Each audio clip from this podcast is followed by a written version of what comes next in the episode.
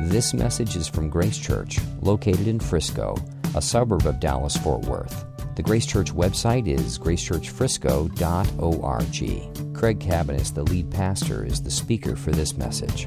We're going to the end of 1 Corinthians uh, because I'm going to talk today about the gospel and generosity. Uh, in two weeks, we're going to have our annual uh, Generations Fund. So, this is kind of an in house family uh, kind of a deal here. If you're a guest, uh, we're not asking you to participate that in any way. It's something we do annually, which is a fund that we have collected uh, to build this building that we just moved into six months ago. And uh, so that's what I'm going to be talking about a little bit uh, today.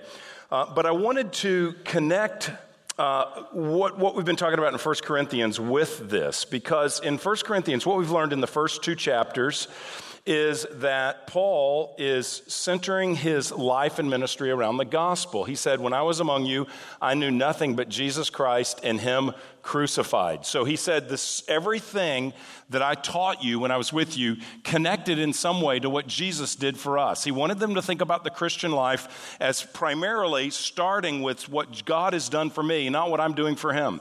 That we can never ourselves do anything including the subject we're talking about today, be generous, we can never be generous to, enough to earn God's favor. It's impossible. We earn God's favor because He's gracious and because He sent Jesus to die for our sins. And if you're here and that message is new to you, we would just encourage you, as Rob did during his prayer earlier, that you respond to that free gift, that Christianity is not about you being good enough, me being good enough, going to church, reading the Bible, being a good person, a good uh, husband, a good wife, or a good parent, or a good son or daughter. It's not about us being good moral people to achieve God's favor. It's impossible. It's about God coming to us in Jesus and giving his life for us, uh, dying for our sins, and raising from the dead, being raised to give us new life. So the gospel is good news about what he has done. And once we receive that truth, which you could do by simply acknowledging your own sin and your need for a Savior and, and praying, praying in your own heart to the Lord, Lord, forgive me for my sins and give me new life uh, and because of Jesus. You can just pray that and receive new life. And then once you do, once, once the gospel, the good news of what Jesus did becomes real to us, it begins to shape us and change who we are. So we are changed once he comes into our lives. And it changes us in a lot of ways. In chapter 1 of 1 Corinthians, we learned that it makes us grateful people. We thank God for other people. It secondly makes us a unified people as a church. When we're believing in Jesus and what he's done, and we're trusting in his good news, then we're unified together around that. Um, it causes us to embrace a message that sounds foolish to the world. That's what we learned. The, the, the world doesn't, doesn't get that, man, because Jesus is crucified, that changes everything. So it changes that. And lastly, what we're going to talk about today, and we'll get back to chapter three, but we're going to talk about today is that it changes our, our, uh, our hearts towards what we have, and it makes us generous people. So look at page 560. If you don't have a Bible, there's a Bible under the seat in front of you. You can pull it out and turn to 560. And I'm going to read 1 Corinthians 16, 1 to 4, because that's going to set it up. And then we're going to go right after that to page 563, and we're going to look at 2 Corinthians 9, and we're going to talk about the gospel and generosity. So let me pray, and then we'll read this passage. Lord, we pray today that you would give new life to those in need. We pray that you would give encouraging, fresh life to those who've already received you. And we pray that you would make all of our hearts full of uh, generosity in all things, Lord. Whatever time we have, may we be generous with our time. Whatever talents, gifts, abilities we have, may we be generous with our abilities to serve others and honor you. And whatever resources we have, may we use them for your glory and for the good of others. So speak to us now through your word. In Jesus' name, amen. Okay, so we'll get to this passage next spring, but here's a little preview, like the, like the previews. Here they are. Uh, 1 Corinthians 16, verses 1 through 4. Paul says, Now concerning the collection for the saints, as I directed the churches of Galatia, so you also are to do. On the first day of every week, each of you is to put something aside and store it up, as he may prosper, so that there will be no collecting when I come. And when I arrive, I will send those whom you accredit by letter to carry your gift to Jerusalem. If it seems advisable that I should go also, they will accompany me. So Paul says, okay, when I was with you, I told you there was a need in, in uh, Jerusalem. The church in Jerusalem is hurting. So what we're going to do, Corinth, is uh, every week put a little money aside each week as you gather, uh, make a collection, and then when I come, we'll take all of that. I'll take some people with me that you accredit, and I'll take it to Jerusalem. So he's preparing them that he's going to, excuse me, that he's going to receive these gifts that they give, that they put aside on a regular basis uh, as an offering for this church in Jerusalem. Okay, now turn in Second Corinthians, the next letter over, to the same people. He writes them later and we come to 2 Corinthians uh, 8 and uh, chapters 8 and 9. And uh, here we're going to look at chapter 9, beginning in verse 6. So now these chapters 8 and 9 are about this offering. So the offering we just read about, here's how he talks about the heart of the offering, the generosity behind it. Here he's not talking about the details of the offering, he's talking about what's our heart supposed to be with generosity. In chapter 9, verse 6, the point is this Whoever sows sparingly will also reap sparingly, and whoever sows bountifully will also reap bountifully. Each one must give as he has decided in his heart, not reluctantly or under compulsion, for God loves a cheerful giver. And God is able to make all grace abound to you, so that having all sufficiency in all things at all times, you may abound in every good work. As it is written, He has distributed freely, He's given to the poor, His righteousness endures forever. He who supplies seed to the sower and bread for food will supply and multiply your seed for sowing and increase the harvest of your righteousness. You'll be enriched in every way to be generous in every way, uh, which through us will produce thanksgiving to God. For the ministry of this service is not only supplying the needs of the saints, but is also overflowing into many thanksgivings to God. By their approval of this service, they will glorify God because of your submission that comes from your confession of the gospel of Christ and the generosity of your contribution to them and for all the others, while they long for you and pray for you because of the surpassing grace of God upon you. Thanks be to God for his inexpressible gift his inexpressible gift. So, in these chapters 8 and 9, we just read the conclusion. He's talking to them about the attitude behind their giving to this particular offering and in uh, general in their lives. This is a follow up. He's encouraged them in these chapters to follow through on their, their promise to help the church in Jerusalem. And he starts off the whole section by giving this amazing example of the churches in Macedonia. Look back at chapter 8, one chapter back. Uh, pay, uh, verse 1, he says, We want you to know, brothers, about the grace of God that has been given among the churches of Macedonia. So, see, he ties everything to God's grace cross, Jesus Christ, and Him crucified. And we want to tell you about God's grace that's come to the church. Well, what's that look like? He says, For in a severe test of affliction, their abundance of joy and their extreme poverty have overflowed in a wealth of generosity on their part, for they gave according to their means I can testify, and beyond their means. So he's, he's telling them about this other church. Hey, there's churches in Macedonia, they are poor, but what they did was they sacrificially overflowed to serve our brothers and sisters in Jerusalem. So this is the context of what he's talking about. And in the verses we read in chapter 9, verses 6 through 15, there's really two big ideas, I think. And I want to walk, we're going to walk through the passage verse by verse, but let me tell you the two uh, big ideas. The first big idea is that generous giving brings generous blessing to the giver. Generous giving brings generous blessing to the giver. Now, he's talking about a specific offering for a specific group of people in a specific time. But I believe these principles are true for generosity in our lives overall. The gospel produces generosity in all of life with our time, our treasures, our talents, and everything. But here he's talking about this specific offering. Verse 6 the point is, whoever sows sparingly will reap sparingly, whoever sows bountifully will also reap bountifully. Now, sadly, this verse um, and some other verses like it in the Bible have been co opted uh, and, and oftentimes taken out of their context um, uh, for preaching in prosperity theology uh, kind of environments where there is uh, a promise made that, hey, if you uh, sow, you are guaranteed a huge financial harvest. So, in the worst case scenario, it kind of goes like this give sacrificially, and you'll be rewarded with a lavish lifestyle. And here's some testimonies about lavish lifestyle to prove this works. But this verse is not to be used in that way, like it's a plan for becoming wealthy. That's not what this passage is about. Matter of fact, it didn't seem to work in chapter 8 for the Macedonians. They were in utter poverty but they were still giving. So it's not, it's not some kind of, uh, you know, uh, you, you, put your, you put your coin in and out comes the, uh, the can of soda at the bottom of the machine, like a kind of a thing. Uh, it's more an observation that he's making. It's, it's like, kind of like a proverb. Proverbs aren't promises, they're observations of how life generally works. And here's the observation he's making.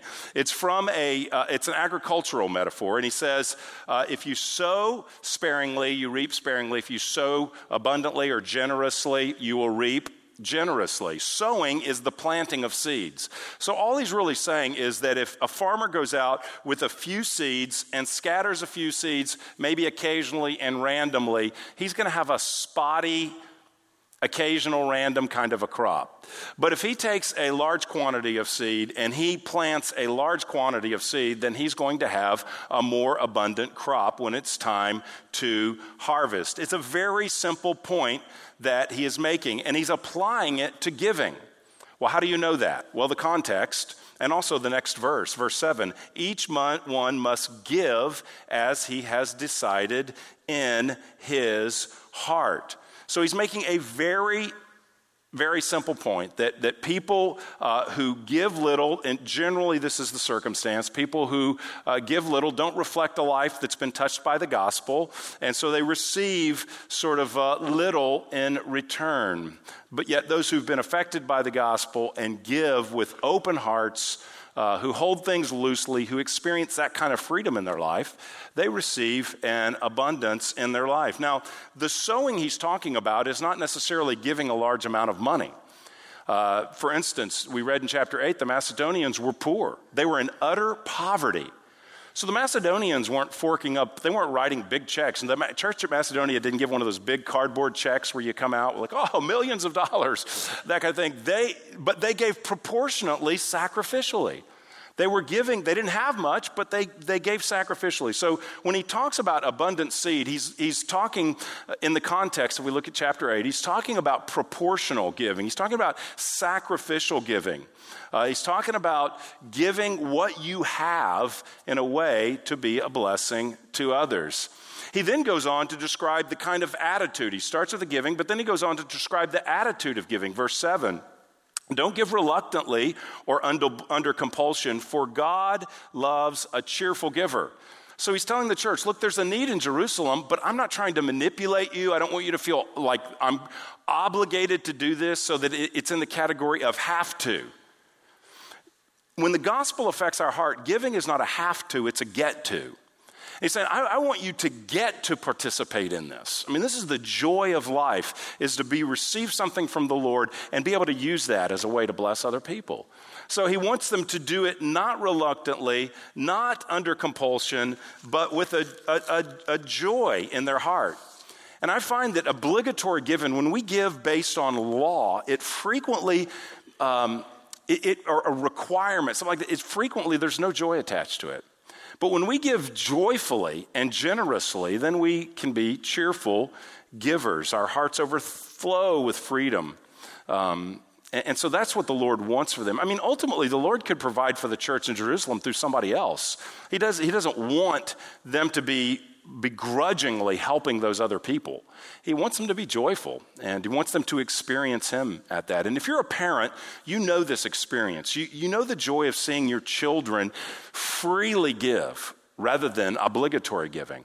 In about a week, kids are going to, many kids, uh, not every kid, maybe your kid doesn't do this, but many kids are going to go door to door collecting free candy. In about a week, it's going to happen. And maybe your kids go trick or treating, or maybe they go to a harvest party and get candy, or maybe you just buy and give them candy. I don't know what you do, but, but uh, different people do different things. But what often happens is that kids end up with a bag of candy. And I know what I always did, and what my kids did is you come home and it's kind of been dark, you don't know what you have, and you pour it all out on the floor, and there it all is, or on the table. Have you had this experience? And it's amazing because at this point, uh, if you want, maybe you've got a younger kid who couldn't go out, or maybe you got a kid that just didn't get very much and one got a lot for some reason. Maybe they went to one of those carnival things, you had to win it, and they won a ton and the other kids didn't. And so there always comes the test of will kid with lots of candy share with sibling who got less or who didn't get what they wanted or whatever it is. And it's always a test because by this time they're all like three fun sized candy bars high, uh, minimally at this point, by the time this discussion takes place. So everybody's wired on sugar. But what you don't want is okay, can you share some of your candy with your brother? I don't want that, that, you don't want that. It's complete. I want you to, sh- if you don't share, then we're going to put all the candy away and you don't get any until tomorrow. Oh, and then because they're not going to get any, oh, okay. And then they reach down and they pick up that lame candy. that one cheap neighbor that just went and got some black licorice and wrapped it in saran wrap and you know cut it up into bite-sized pizza, pieces and dropped it in the bag. And they take that sorry licorice there, and you can't have any more. Now they gave something, but is is that really what we want? You want them to say if the kid comes home and oftentimes they're going to have to have four or five candy bars to get this high. But uh, if they come home on a sugar rush and they're like, hey, here's my candy. You can have whatever you want. You can have, you didn't get this. You like, oh, I got your, this is your favorite and I got it. You can have this. That's what you love to see because they're just, they received so much. When does a kid ever get a full bag of candy to just devour? Next week. It happens once a year. So I've been blessed with all of this candy, and it's my joy. I want, I, I don't, this is my, my, my sibling loves Reese's. I do too, but they really love it. I'm going to give it to you. And you look at that and say, yes, there's this one brief moment when that happens. If it happens once in their entire childhood, on one Halloween, it's just beautiful to see that joyful sharing. I've received so much, it's my joy to give. Not reluctant or under compulsion. I've got to give, and so I'm going to give this scrap. That's not what the Lord has in mind. We, he wants us to give, it says, verse 7, as be cheerful givers. This, this statement is, it's astounding if you think about it. God, verse 7, loves a cheerful giver. I, I don't think, I don't know that there's a lot of places in Scripture, I didn't search, and check this out. But I don't think there's a lot of places in Scripture where it says God loves something specifically like this. He's not talking about God generally loving people, for God so loved the world that he gave his only son. He's not talking about that. He's talking about God loving a specific action when it comes with a specific attitude. God loves when his people give, he loves that. But he loves when it does it cheerfully, much like the parent in the illustration that I gave just a minute ago. He loves that. He loves generous giving. It glorifies him. Why? Because it looks like him. It looks like Jesus. Jesus gave his life. In chapter 8, back when he's talking earlier in chapter 8, in verse 9, it says, You know the grace of the Lord Jesus, that though he was rich, yet for your sake he became poor, so that by his poverty you might become rich. He's saying that Jesus became poor. What does that mean? It means that God became a man. And Philippians tells us Jesus uh, is fully God, fully man. Philippians tells us he humbled himself to death. When we, he gave because of his love for us, he sacrificed because he loved us. So when we give, uh, motivated by grace, God loves it because it looks like him. It's his work in us. He's glorified when God can look at us and see his character in us. He's glorified because it reflects back to him what he's done in our lives. This doesn't apply to just giving, this applies to everything. When God sees His workmanship in us, His grace in us, it, it, it glorifies Him because it mirrors back to Him what His work in us is. So he, he wants us to be joyful.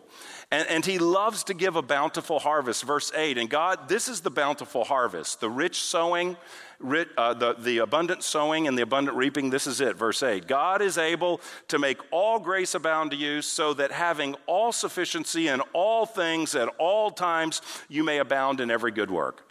What's he saying? He's saying that God God wants to give and does give us all that we need. He's all sufficient in all things so that we can abound in every good work. He's saying that God's desire by His grace is to give us all that we need to accomplish all that He's called us to do.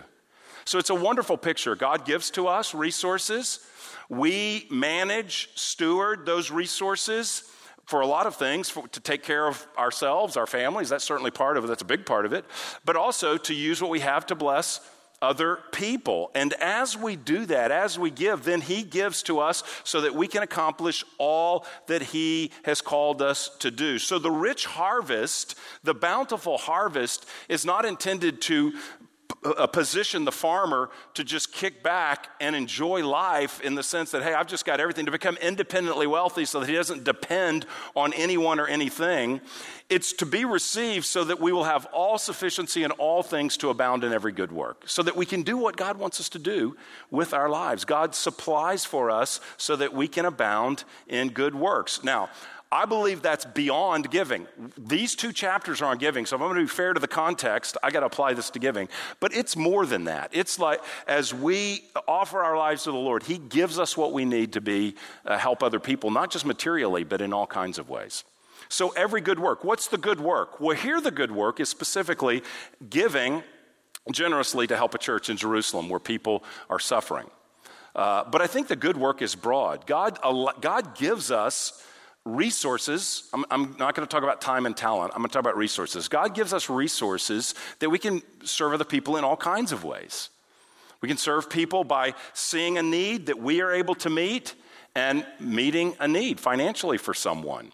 Uh, we can use our resources to extend hospitality to people, to invite people uh, into our homes and care for them, or invite them over for a meal, even, and on our dime, serve them, care for them picking up the check at a restaurant, our way of saying to someone else that we are caring for them. We can, uh, we can do things, so those are significant things. We can do things like fund uh, mercy ministry, where, fund ministry where there is need for basic necessities like uh, food and, uh, and, and drink and clothing, those kinds of things. We can give to support missions uh, where the gospel is going all over the world. We can use what we have to support church planting around us. There's people all there's places all around us in the US where churches are being planted where the gospel needs to go forth. And I think it starts with beginning by giving where we are planted in our local church. To give is a way of participating in the ministry that we enjoy on a weekly basis and, and, and funding the mission that our lives are attached to all the time. So, there's a lot of ways to do the good work of taking our resources and using them to bless uh, others, whether uh, whoever they are and whatever the needs may be. He's just talking about something very specific here. Uh, then next he says, uh, let me go back to the phrase that I uh, that I that, that, I kind of uh, skipped. And that was in verse 7. To start this all off, he said, Each one must give as he has decided in his heart, his or her heart. That's a really key part. My impression is that many of us don't live what he's talking about here the life of cheerful giving, the life of abundant sowing, the life of abundant reaping, which goes back to abundant sowing, so that God is abounding in grace, abounding in provision to give us all that we need to meet every to meet needs around us. We can't meet every need, of course, but to meet needs around us with every good work. It's this adventure. It's this adventurous life of planting, harvesting, giving, planting, harvesting, giving. It's this life of adventure where there's t- taking steps of faith to give and watching God provide. It's, it's a wonderful experience. And, and, and I think many of us don't, uh, don't live generously if we're honest. Many of us just sort of here and there make a, oh yeah, there's a little donation here and there, and I had some extra at the end of the month, so there's something over here and something over there. We just sort of haphazard sow seeds. We haven't really decided in our heart. We're, we're, we're scratching by, giving a little here, giving a little bit there, but we never really experience. Uh, well, we never really experience generosity, and thus we never really experience cheerful giving. And I think the reason is because of verse 7 for some of us. It's because we've never decided what we must give. If we never think and plan, we'll never get to generosity. And if we never get to generosity, we never get to cheerful giving. And we never get the joy of the experience of seeing God at work. So we might even have like a good intention. Like, I want to be a generous person. I want to be open hearted. I want to be big hearted. I want to be open armed. I want to be empty pocketed to, to meet needs. But oftentimes we don't plan, so we never get there. And Paul tells them, You must decide in your heart. What did he say back in uh, 1 Corinthians 16? He said, Put aside each week something so when I come, there'll be something set aside. There, he gave them a plan. He told, he told them to do something on a weekly basis.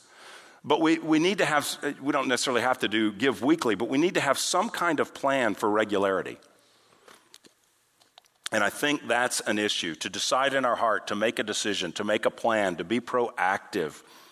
Because we don't get to cheerful unless we get to generous, and we don't get to generous unless we plan. We never get to cheerful giving if we're haphazard and toss a few bucks here or there. Have you ever thought about that? Planning for generosity. Want to plan for generosity.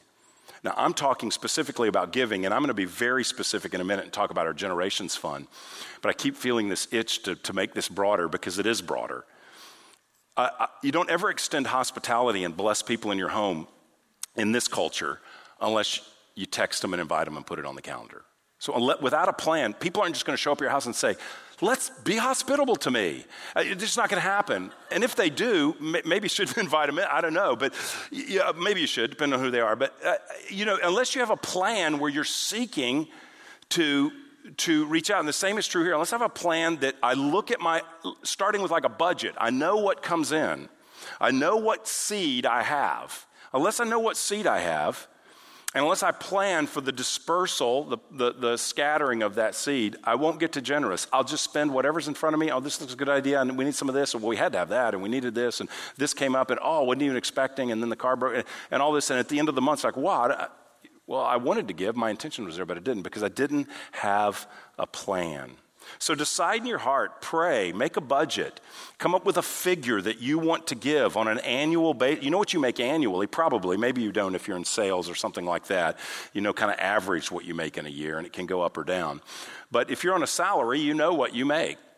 And so it's best just to come up with a plan to say, what am I going to give, and to put it in my budget and to begin to make that happen. Um, well, how do I do that? Well, in the Old Testament, the principle in the Old Testament was the people of God tithed, which was 10%. That's not a law in the New Testament.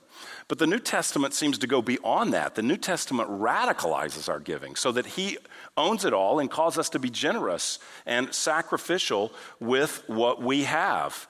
And uh, so that's a, that's a good way to think about it. How can I, can I, can I, Lord, can I start with a principle that says I want to give a percentage? I want to honor a, a principle in the Old Testament. But beyond that, can it, what, what would you stretch us by faith over time to be able to give?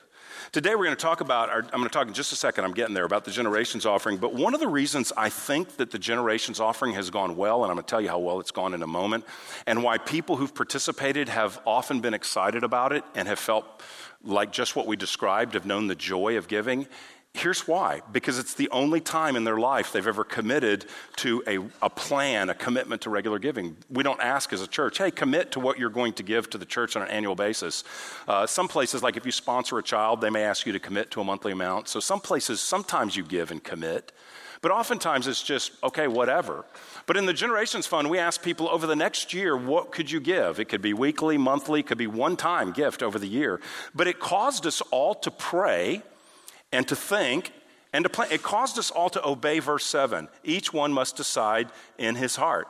So people had to make a decision. Here's what I feel called to do and act on it. And I think it brings a lot of joy to people and a lot of blessing because it's one of the only times in their entire life, maybe, that they've actually committed to something like that. So, generous giving brings generous blessing to the giver. And, and the generosity is not always an abundance of finances, it could be all kinds of things that God brings our way so that we can leverage those to bless others. Secondly, and this is a point, what I just said is commonly thought about. This next point, not so much. Generous giving brings generous thanks to God. Look at verse 11. This is kind of a trend. Well, verse 10 He who supplies seeds to the sower and bread will supply and multiply your seed for sowing and increase the harvest of your righteousness. Now, verse 11's transition. You will be enriched in every way, to be generous in every way, which through us will produce thanksgiving to God. This is so important because this is the end game of giving. The, the end game, he says, you, verse 11, you will be enriched. That's not the end game. The Corinthians will be blessed for giving. That's not the end game.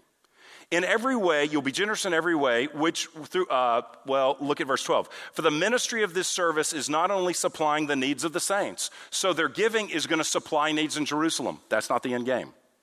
The end game is not that the giver's blessed. The end game is not that the recipient is blessed. The end game is that uh, uh, uh, generous in every way, verse 11, which through us will produce thanksgiving to God. Verse 12, the ministry of the service is not only supplying the needs of the saints, but is overflowing in many thanksgivings to God.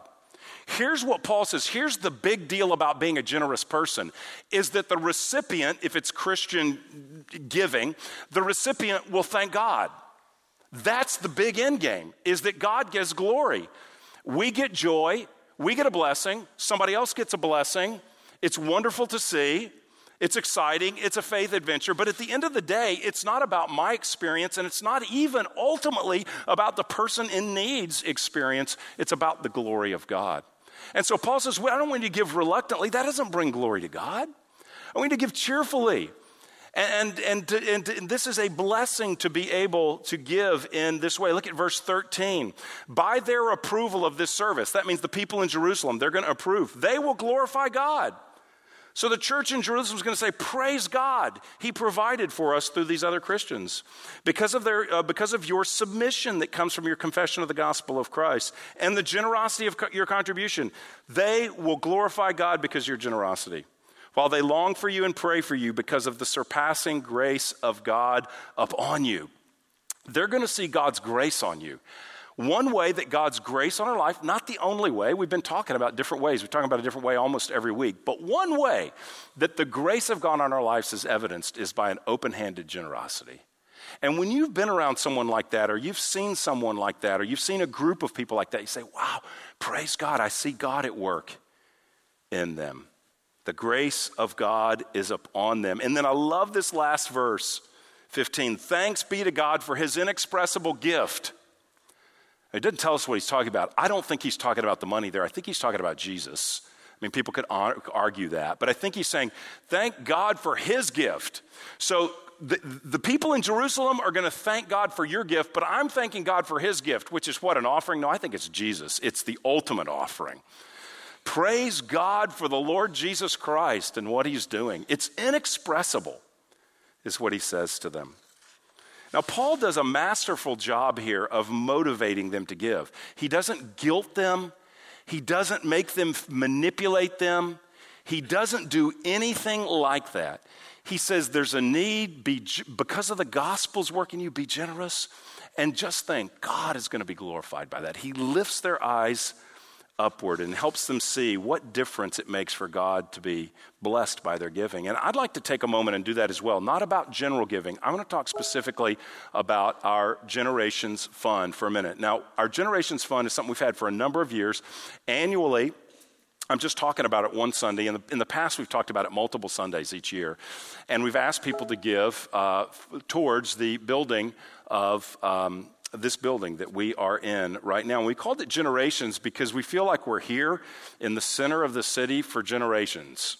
And we feel like this will be a place, I pray, a hundred years from now, that the gospel, none of us will be here, Maybe someone that was just dedicated could be here. I don't know. But none of us, none of you people will be here, I don't think.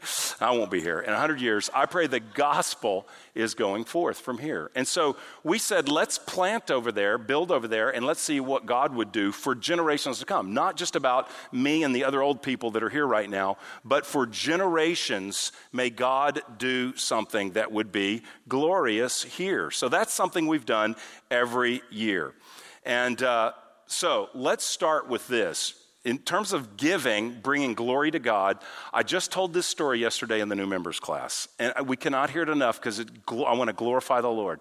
We're worshiping today and welcoming people today, and we had brand new people dedicate children that, were, that have come to the church since we moved in this building today. We are worshiping on land that was given to us. Somebody gave a chunk of land, and I don't know, I meant to get with Tim ahead of time.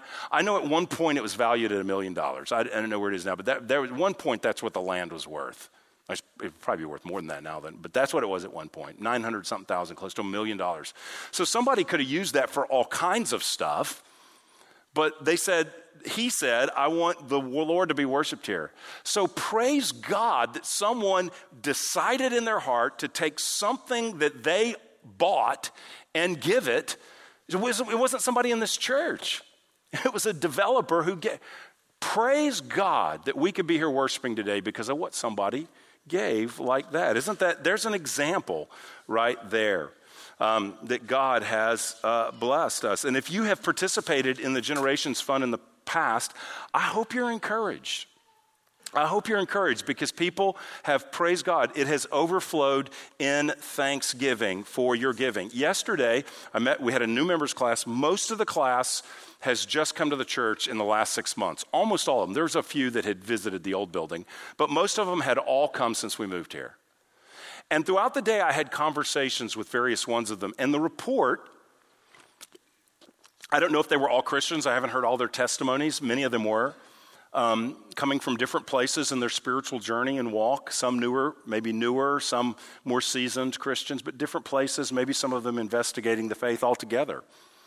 But a number of them that I talked to were just so thankful to, that God had drawn them in and God was beginning to do something in their work, uh, uh, in their lives here. And it just made me step back and say, Thank you, Lord, that somebody, I don't know what people give, so I don't know which of you gave to it and which of you didn't.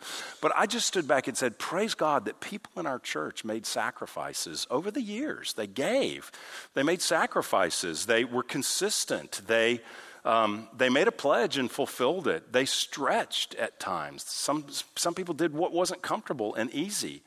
They sowed generously. And now there's a generous harvest because there are people who are experiencing God in a new way. And this, this building is just a tool, but it's a tool in the hand of the Lord that's bringing praise to God, overflowing of thanksgiving to God. Um, if you participate in the Generations Fund you, Fund, you got a letter within the last couple of weeks. And in that letter, if you participated last year, uh, they shared some updates since the last letter they sent out, which was before we moved here, I think.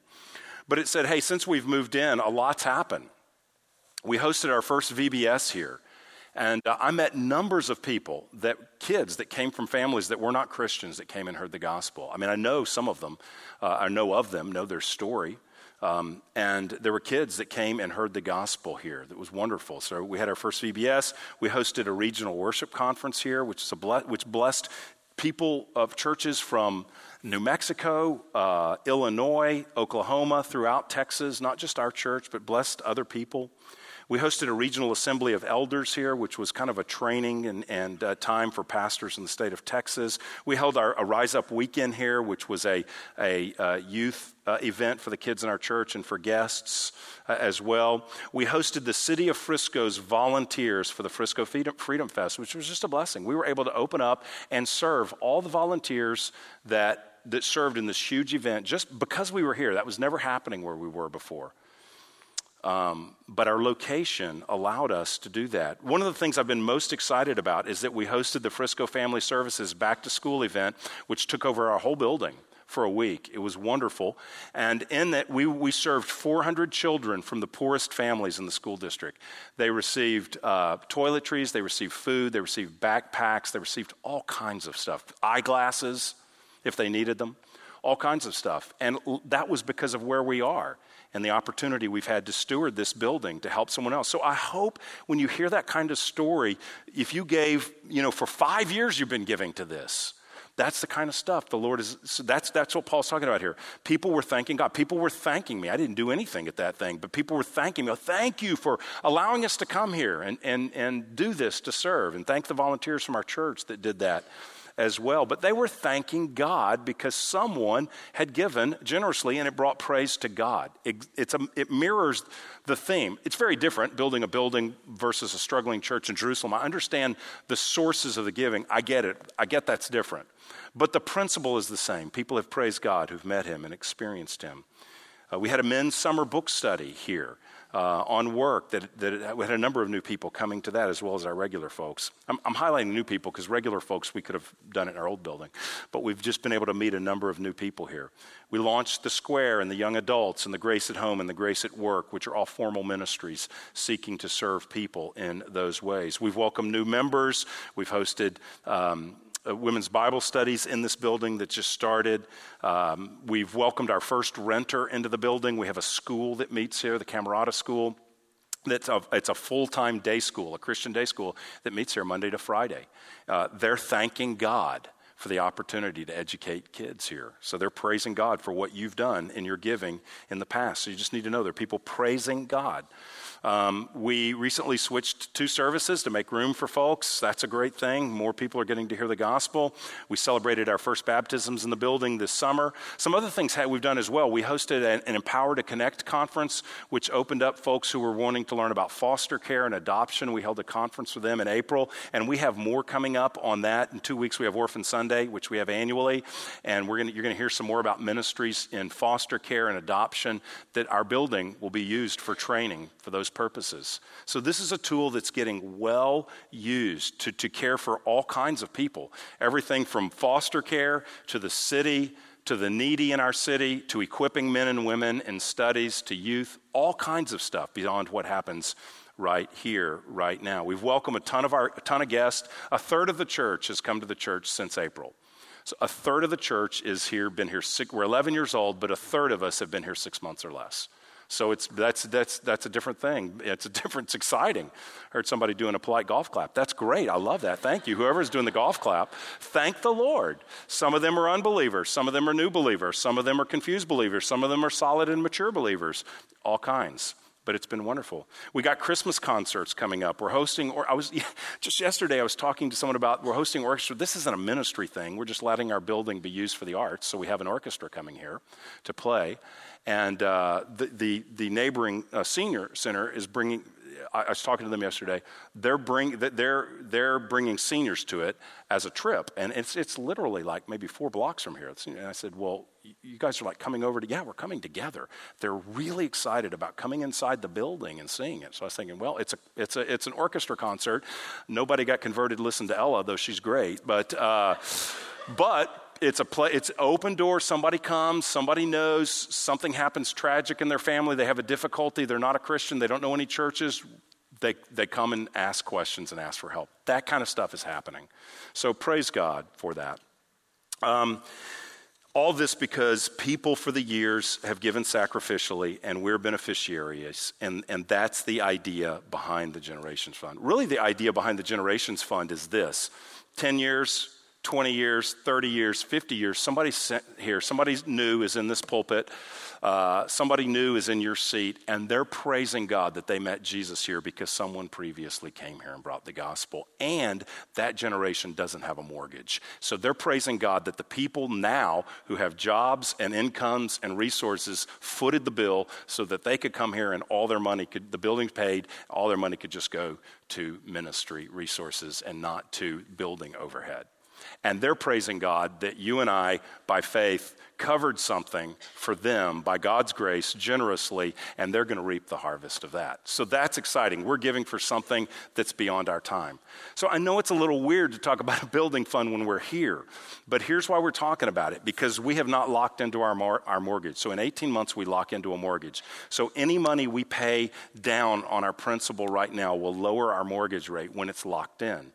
So we're trying to give as much as we can now because whatever we give has value um, you know, has value. If you've ever gone on one of those mortgage calculators, you're trying to buy a house and you go, okay, if I borrow $100,000, what's my payment? Oh, it's here, okay. If I borrow $200,000, what's my payment? Whoa, that's, if I borrow $300,000, oh, if I buy, and you look at the loan, it says this is what your monthly payment's to be. That's exactly what we are. The more we pay, the lower our, our, our nut is, and so the, the lower our monthly payment will be. So, uh, anyway, that's what we're doing right now. Someone said to me that giving a dollar now could equate to something like three in some ways in the future if you look at the loan amortized over a 25 year period or something like that. I didn't do the calculation, I just trusted them. I don't know how to do the calculation, but I just trusted them. So we're in a key, it's good. It's better now than it is three years from now because it'll lower what we pay in giving. Last year, people pledged, this is unbelievable. We, we came over here as a church like, I don't know, 300 something people. Three, I think when we moved in here, we were 320 people ish are coming on Sundays. That was our average attendance, something like that. Last year, above normal giving, this church pledged $455,000. And that is astounding. Um, 416 has come in. There's one more week. So, uh, so, you know, we'll, we'll, see where we land on that. But it ends next week, and then the next week we start for the next year. So uh, we're just trusting. I, am trusting the Lord. Maybe the same thing could happen again. And I would ask you to start there. If you participated last year, consider just keeping it the same. Could you do the same this year that you did last year? If you didn't participate last year, why don't you jump in and, uh, and participate? It's a way of tangibly saying, This is home.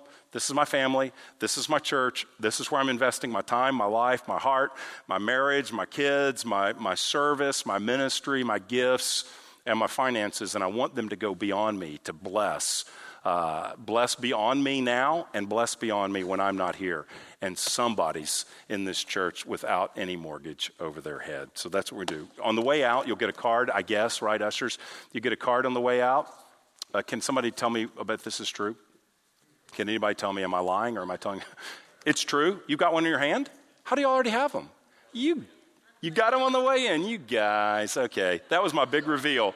That was my big, we got a card. So you can tell we're not spending a lot of the money that came in. It's a very basic card. We don't have a big brochure or something like, what's the building going to look like? Walk around. So we don't need a big brochure. We don't need a video. We don't need a brochure. We're just giving you a card, and uh, that's it. It's a nice card, but it's just a card. So you fill this out, and then you can put it in your envelope. And in two weeks, you can bring and participate. Let's pray. Thank you. Thank you for listening. If you're a guest, thank you for hearing something that's family with regard to this project, but something that's not family with regard to how the gospel impacts us. If you're a part of another church, take what I said today and think about how can you how can you do that in your church. Um, and uh, or wherever wherever you're located. And if you're not a Christian, we don't want your money. God doesn't want your money. Uh, you trust the Lord. You give Him your life and ask Him, ask the gospel to forgive you. Ask through the gospel, receive forgiveness and new life. Let's pray. You've been listening to a message from Grace Church. For more information, visit our website or write us at podcast at gracechurchfrisco.org.